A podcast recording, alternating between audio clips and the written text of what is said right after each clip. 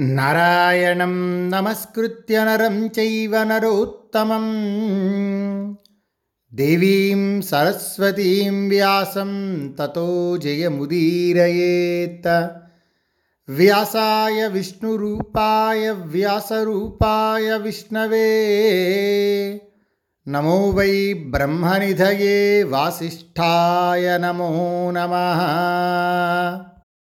అత్రి గౌతముల మధ్య వివాదం ఏర్పడగా ఆ సంశయ నివృత్తికై మునులంతా ధర్మవేత్త అయిన సనత్కుమారుని దగ్గరకు వెళ్ళారు. మునులు అడిగిన ఆ ప్రశ్నను యథాతథంగా విని సనత్కుమారుడు మునులతో మాట్లాడుతున్నారు. బ్రహ్మక్షత్రేణ సహితం క్షత్రంచ బ్రహ్మణా సహ సంయుక్తో దహతశత్తూన్ వనాని వాగ్ని మారుతౌ. రాజా వై ప్రథితో ధర్మ ప్రజానాం పతిరేవ చ స ఏవ శక్రశుక్రశ్చ సధాతా చ బృహస్పతి. మునులారా బ్రాహ్మధర్మం క్షాత్రధర్మంతో క్షాత్రధర్మం బ్రాహ్మధర్మంతో కలిస్తే నిప్పు గాలి కలిసి వనాలను దహించినట్లు శత్రువులను దహించగలవు.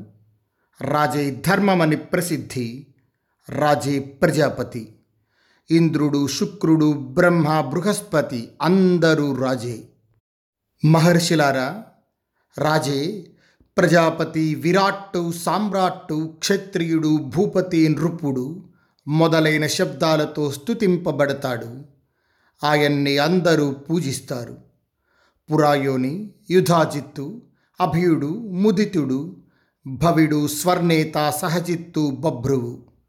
ఇవన్నీ రాజుకు పేర్లే. రాజే సత్యానికి కారణం. రాజే ప్రాచీన చరిత్ర తెలిసినవాడు. రాజే సత్యధర్మ ప్రవర్తకుడు. మహర్షులు అధర్మం వలన భయపడి బ్రాహ్మ బలాన్ని క్షత్రియులలో నిక్షేపించారు. దేవలోకంలోని దేవతలలో సూర్యుడు తన తేజస్సుతో చీకటిని పారద్రోలినట్టు. భూలోకంలో రాజు అధర్మాన్ని పారద్రోలుతాడు. కాబట్టి శాస్త్ర ప్రమాణాలను అనుసరించి రాజే ప్రధానుడు. రాజే విధాత అని పలికిన వాని వాదమే శ్రేష్టం. తతస్స రాజా సంహృష్ట సిద్ధే పక్షే మహామనా. తమత్రిమబ్రవీత్ ప్రీత పూర్వం ఏనాభి సంస్థుత ఈ విధంగా సనత్కుమారుడు చెప్పేసరికి ఏదో ఒక పక్షం గెలిచి వివాదం సమసిపోగా ఆనందించిన మహనీయుడైన వైన్యుడు అంతకుముందు తనను స్తుతించిన అత్రి మహర్షితో మాట్లాడుతున్నారు. బ్రహ్మర్షి ఇంతకుముందు నన్ను జ్యేష్ఠునిగా శ్రేష్ఠునిగా సర్వదేవ సమానునిగా ప్రకటించావు. కాబట్టి నీకు వివిధ ధనాలను మిక్కిలిగా ఇస్తాను. సుందర వస్త్ర ఆభరణాలు ధరించిన యువతలను వేల కొలదిగా నీకు దాసులుగా ఇస్తాను. బ్రహ్మర్షి పది కోట్ల బంగారు నాణాలు పది బారువుల బంగారం నీకిస్తాను. నీవు సర్వజ్ఞుడవని నేను భావిస్తున్నాను. ఆ తరువాత మహాతపస్వి అయిన అత్రి మహర్షి ఆ రాజసత్కారాన్ని పొంది న్యాయబద్ధంగా లభించిన ఆ ధనాన్నంతా తీసుకుని ఇంటికి వెళ్ళిపోయాడు. అత్రి ఆనందంతో తన కుమారులకు ధనాన్ని ఇచ్చి నియతాత్ముడై తపస్సుపై మనస్సు నుంచి అరణ్యాలకు వెళ్ళిపోయాడు. అత్రైవ చ సరస్వత్యా గీతం పరపురంజయ పృష్టయా మునినా వీర శృణుతార్క్ష్టేన ధీమత. శత్రుపురంజయ యుధిష్ఠిర ఒకసారి ఈ విషయాన్ని గురించే ధీమంతుడైన తార్ష్ణుడు అడుగగా సరస్వతీదేవి చెప్పిన సమాధానాన్ని చెబుతాను సావధానంగా విను. కిన్ను శ్రేయ పురుషస్యేహ భద్రే కథం కుర్వన్నచ్యవతే స్వధర్మాత్. ఆచక్ష్వమే చారు సర్వాంగి కుర్యాం త్వయా శిష్టో నచ్యమేహం స్వధర్మాత్. కళ్యాణి ఇహలోకంలో పురుషునకు ఏది శ్రేయస్సు? స్వధర్మ భ్రష్టత లేకుండా ఎలా ప్రవర్తించాలి? సుందరి నాకు చెప్పు పాటిస్తాను. స్వధర్మం నుండి జారకుండా నిలుస్తాను. ఎప్పుడు ఏ విధంగా అగ్నిహవనం చేయాలి ఎలా పూజించాలి? ఏ పని చేస్తే ధర్మం నశించకుండా ఉంటుంది. ఇదంతా నాకు చెప్పు. దానితో నేను రజోగుణహీనుడనై లోకాల్లో సంచరిస్తాను. ప్రేమపూర్వకంగా తార్క్ష్యుడు ఇలా సరస్వతీదేవిని అడుగగానే ధర్మబద్ధమైన వాక్యాలను సరస్వతీదేవి తార్క్ష్యునికి చెప్పటం ప్రారంభించింది. యో బ్రహ్మజానాతి యథా ప్రదేశం స్వాధ్యాయ నిత్య శుచిర ప్రమత్త సవై పారం దేవలోకస్య గంత సహామరై ప్రాప్నుయాత్ ప్రీతియోగం. తార్క్ష్య అప్రమత్తుడై పవిత్రుడై నిత్యాధ్యయనశీలుడై అర్చిదాది మార్గాల ద్వారా చేరదగిన పరబ్రహ్మను తెలుసుకున్నవాడు దేవలోకం నుండి బ్రహ్మలోకాన్ని పొంది దేవతలతో ప్రేమబంధాన్ని ఏర్పరచుకుంటాడు. అక్కడ చిన్న చిన్న సరోవరాలుంటాయి. అవి అందమైనవి విశాలమైనవి శోకం లేనివి చక్కగా పుష్పించినవి పవిత్రమైనవి. వాటిలో బురద ఉండదు. చేపలకు అవి వాసయోగ్యాలు బంగారు తామరలతో నిండినవి. అక్కడక్కడ చక్కని స్నానఘట్టాలుంటాయి. ఆ సరస్సుల తీరాలలో విడివిడిగా అప్సరసలతో కూడి ఆనందిస్తున్న పుణ్యాత్ములుంటారు. ఆ అప్సరసలు పవిత్ర చందనాలతో ఆభరణాలతో అలంకరింపబడి బంగారు వన్నెతో ప్రకాశిస్తూ ఉంటారు. పరం లోకం గోప్రదాస్తవాప్నువంతి దత్వానడ్వాహం సూర్యలోకం ప్రజంతి వాసో దత్వా చాంద్రమసంతు లోకం దత్వా హిరణ్యమరత్వమేతి తార్క్ష్య గోదానం చేసినవాడు ఉత్తమ లోకాలను పొందుతారు. ఎద్దులను దానం చేసిన వారు సూర్యలోకాన్ని పొందుతారు. వస్త్రదానం చేసినవాడు చంద్రలోకాన్ని చేరుతాడు. సువర్ణదానం చేసినవాడు అమరుడు కాగలడు. మంచి వన్నె కలిగి తేలికగా పాలిచ్చే స్వభావం కలిగి మంచి దూడలను ఇస్తూ పారిపోకుండా నిలిచే స్వభావం గల ఆవులను దానం చేసినవాడు ఆ ఆవుల శరీరంపై గల రోమాల సంఖ్యతో సమానమైన సంవత్సరాలు దేవలోకంలో ఉంటాడు. సత్స్వభావం కలిగి పొలం దున్నగలిగి అనంత శక్తి కలిగి బండిలాగగలిగిన బలిష్టమైన కోడెదూడను దానం చేసినవాడు ఆవు దానం చేసిన వానికన్నా పది రెట్లు పుణ్యలోకాలను పొందుతాడు. పాలు పితకడానికి కంచు గిన్నెను వస్త్రాలను తరువాత అయ్యే మేత ఖర్చును కలిపి కపిలగోవును దానం చేస్తే ఆ ఆవు ఆ గుణాలతో కామధేనువుగా మారి పరలోకంలో దాతను చేరుతుంది. యావంతి రోమాణి భవంతి ధేన్వా తావత్ ఫలం భవతి గోప్రదానే పుత్రాంశ్చ పౌత్రాంశ్చ కులంచ సర్వం ఆసప్తమం తారయతే పరత్ర. తార్క్ష్య ఆవుకు ఎన్ని వెంట్రుకలుంటాయో అన్ని సంవత్సరాలు గోదానం చేసినవాడు దాని ఫలాన్ని అనుభవిస్తాడు. అంతేకాక పరలోకంలో గోతాత కొడుకులను మనవులను వంశాన్ని ఏడు తరాల వరకు తరింపచేస్తుంది. అందమైన బంగారు కొమ్ములు పాలు పితకటానికి కంచు పాత్ర ధనం వస్త్రాలు దక్షిణలతో పాటు మచ్చల ఆవును బ్రాహ్మణునకు దానమిచ్చినవాడు తేలికగా వసులోకాలను చేరగలుగుతాడు. తన కర్మల వలన అంతఃశత్రువులచే నిరోధింపబడి గాఢాంధకారం గల నరకంలో పడబోయే వానిని కూడా మహాసముద్రంలో అనుకూల వాయువు గల నౌకలాగా గోదానం పరలోకంలో తరింపచేస్తుంది. యో బ్రాహ్మదేయాంతు దదాతి కన్యాం భూమి ప్రదానాంచ కరోతి విప్రే దదాతి దానం విధినా చ సలోకమాప్నోతి పురందరస్య. బ్రాహ్మ వివాహ విధితో దానయోగ్య అయిన కన్యను దానం చేసినవాడు బ్రాహ్మణునకు భూదానం చేసినవాడు శాస్త్రోక్తంగా వివిధ దానాలు చేసినవాడు ఇంద్రలోకాన్ని పొందుతాడు. తార్క్ష్య సత్ప్రవర్తన కలవాడై నియమపూర్వకంగా ఏడు సంవత్సరములు అగ్నిలో హవ్యాన్ని ఆహుతి చేసినవాడు తన సత్కర్మల ఫలితంగా తనతో పాటు గతించిన ఏడు తరాల పితరులను రాబోయే ఏడు తరాలను కూడా పవిత్రం చేస్తాడు. ఈ విధంగా సరస్వతీదేవి చెప్తూ ఉంటే అప్పుడు తార్క్ష్యుడన్నాడు. కిమగ్నిహోత్రస్య వ్రతం పురాణం ఆచక్ష్వమే పృచ్ఛతశ్చానురూపే త్వయానుశిష్టో హమిహాత్య విద్యాం యదగ్నిహోత్రస్య వ్రతం పురాణం అమ్మా అగ్నిహోత్రం యొక్క ప్రాచీన నియమమేమిటో దయచేసి చెప్పు। నీవు ఉపదేశిస్తే నేను అగ్నిహోత్ర వ్రతం యొక్క ప్రాచీన నియమాన్ని తెలుసుకుంటాను। తార్క్ష్యుడు ఇలా అడిగేసరికి అప్పుడు సరస్వతీదేవంది తార్క్ష్య అపరిశుభ్రుడు చేతులు శుభ్రం చేసుకొననివాడు వేదజ్ఞాన శూన్యుడు అపండితుడు అగ్నిలో వ్రేల్చరాదు. దేవతలు ఇతరుల మనస్సులను తెలుసుకొనగోరుతారు పవిత్రతను కోరేవారు. దేవతలు శ్రద్ధ లేని వారి హవిస్సులను గ్రహించరు. వేదవేత్త కాని వానిని హవిర్దారంలో నియంత్రించకూడదు. అటువంటి వాని ఆహుతి నిరర్ధకం.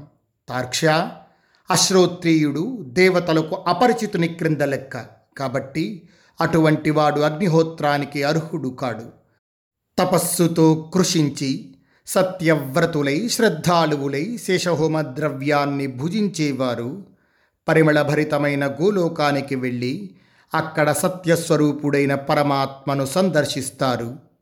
సరస్వతి ఇలా చెప్పేసరికి అప్పుడు తార్క్ష్యుడన్నాడు క్షేత్రజ్ఞ భూతాం పరలోకభావే కర్మోదయే బుద్ధిమతి ప్రవిష్టాం ప్రజ్ఞాంచ దేవీం సుభగే విమృశ్య పృచ్ఛామి త్వాం కాహ్యసి చారురూపే.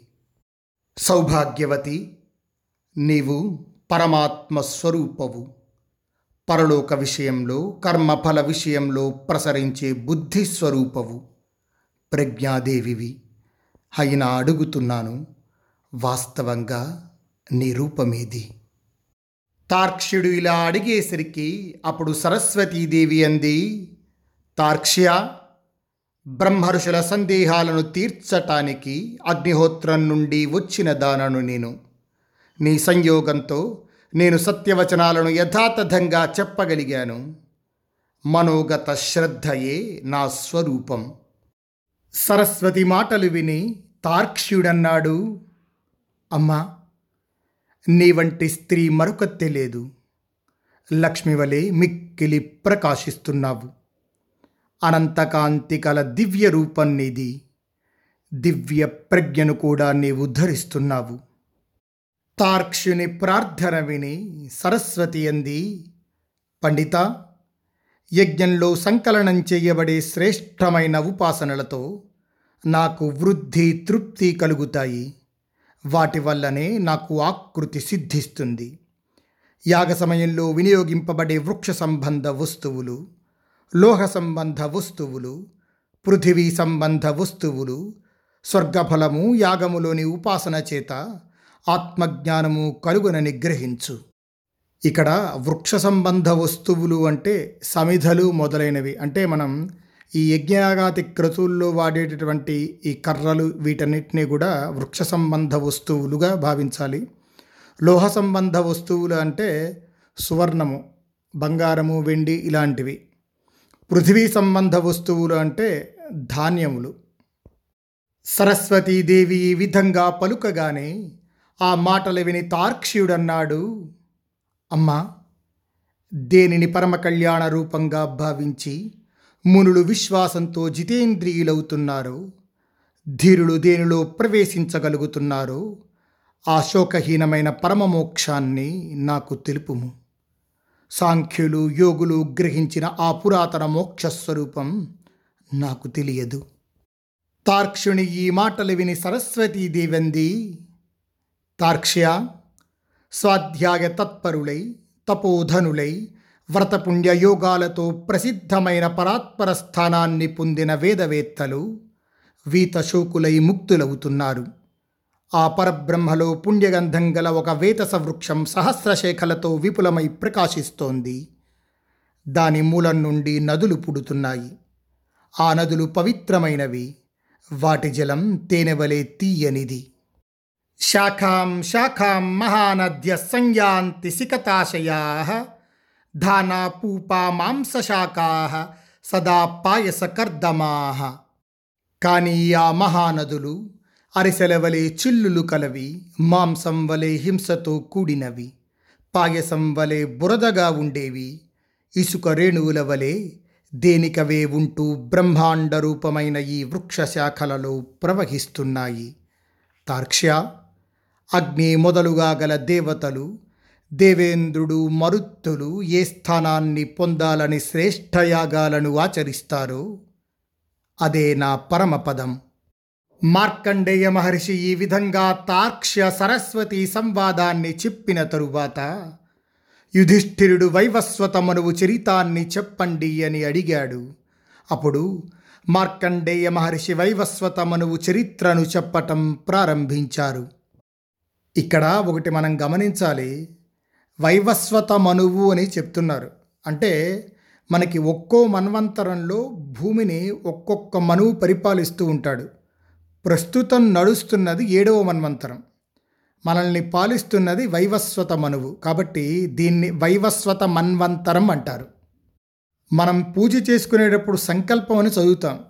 అది కనుక మనకి వచ్చి ఉంటే దాంట్లో మీరు గమనిస్తారు దీన్ని. అద్య బ్రహ్మణ ద్వితీయపర అర్ధే శ్వేతవరాహ కల్పే వైవస్వతమన్వంతరే కలియుగే ప్రథమ పాదే జంబూద్వీపే భరతవర్షే భరతఖండే ఇలా చదువుతాం దాంట్లో వస్తుంది వైవస్వత మన్వంతరే అని. మనందరికీ తెలుసు కాలాన్ని విభజన చేసి మనకు అందించారు మన పూర్వీకులు అని. అయితే మనకి తెలిసింది ఎంతవరకు అంటే ఆ రోజులు వారాలు లేకపోతే పక్షాలు మాసాలు సంవత్సరాలు. అంతే కదా? ఇలాంటిది మనం అరవై సంవత్సరములు కనుక గడిస్తే షష్టి పూర్తి అని చెప్పి చేసుకుంటాం. కదా? ఇప్పుడు మనకి ఈ కాల విభజనని నాలుగు భాగాలు చేశారు. నాలుగు యుగాలుగా చేశారు. అదే కృతయుగము త్రేతాయుగము ద్వాపరయుగము కలియుగము. కలియుగ ప్రమాణము నాలుగు లక్షల ముప్పై రెండు వేల సంవత్సరములు. కలియుగం కంటే ముందు నడిచినటువంటి ద్వాపర యుగం ఎనిమిది లక్షల అరవై నాలుగు వేల సంవత్సరములు. అంతకు ముందు నడిచిన త్రేతాయుగం పన్నెండు లక్షల తొంభై ఆరు వేల సంవత్సరములు. ఈ త్రేతాయుగం కంటే ముందు ఉన్న కృతయుగం పదిహేడు లక్షల ఇరవై ఎనిమిది వేల సంవత్సరములు. ఈ కలి ద్వాపర త్రేతాకృత ఈ నాలుగిటిని కలిపి ఒక మహాయుగం అంటారు. అది మొత్తం నలభై మూడు లక్షల ఇరవై వేల సంవత్సరములు. ఈ నలభై మూడు లక్షల ఇరవై వేల సంవత్సరాలని ఒక మహాయుగం అంటారు. ఇలాంటిది డెబ్బై ఒక్క మహాయుగాలు గడిస్తే ఒక మన్వంతరం అంటారు. బాగా గుర్తుపెట్టుకోండి. ఇలాంటి మన్వంతరాలు మనకి పద్నాలుగు ఉన్నాయి అంటే పద్నాలుగు మంది మనువులు ఉన్నారు స్వాయంభువ స్వారోచిషోత్తమ తామస రైవత చాక్షుష వైవస్వత సూర్యసావర్ణి అగ్నిసావర్ణి బ్రహ్మసావర్ణి రుద్రసావర్ణి ఇంద్రసావర్ణి రౌచ్యభౌచ్యేతి చతుర్దశ మన్వంతరానాం స్వాయంభువమనువు స్వారోచిషమనువు ఉత్తమమనువు తామసమనువు రైవతమనువు సావర్ణీమనువు వైవస్వతమనువు దక్ష సావర్ణీమనువు బ్రహ్మ సావర్ణీమనువు ధర్మ సావర్ణీమనువు రుద్ర సావర్ణీమనువు రౌచ్యమనువు ఇంద్ర ఇందులో ఏడవదైన వైవస్వత మన్వంతరం గురించి అంటే ఇప్పుడు నడుస్తున్న మన్వంతరం గురించి యుధిష్ఠిరుడు మార్కండేయ మహర్షిని అడిగారు. ఇప్పుడు పద్నాలుగు మన్వంతరాలు చెప్పుకున్నాం కదా ఈ పద్నాలుగు మన్వంతరాలు ఒక్కసారి తిరిగితే దాన్ని ఒక కల్పం అంటారు.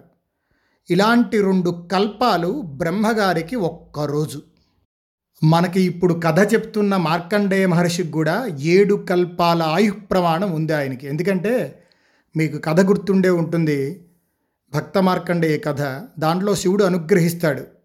ఆయన యుక్త వయస్సులోనే చనిపోవాల్సి ఉన్నా కూడా శివుడి యొక్క అనుగ్రహం వల్ల సప్త మహర్షుల యొక్క ఆశీర్వాద బలం వల్ల ఆయనకి ఏడు కల్పాల ఆయుష్ వచ్చింది.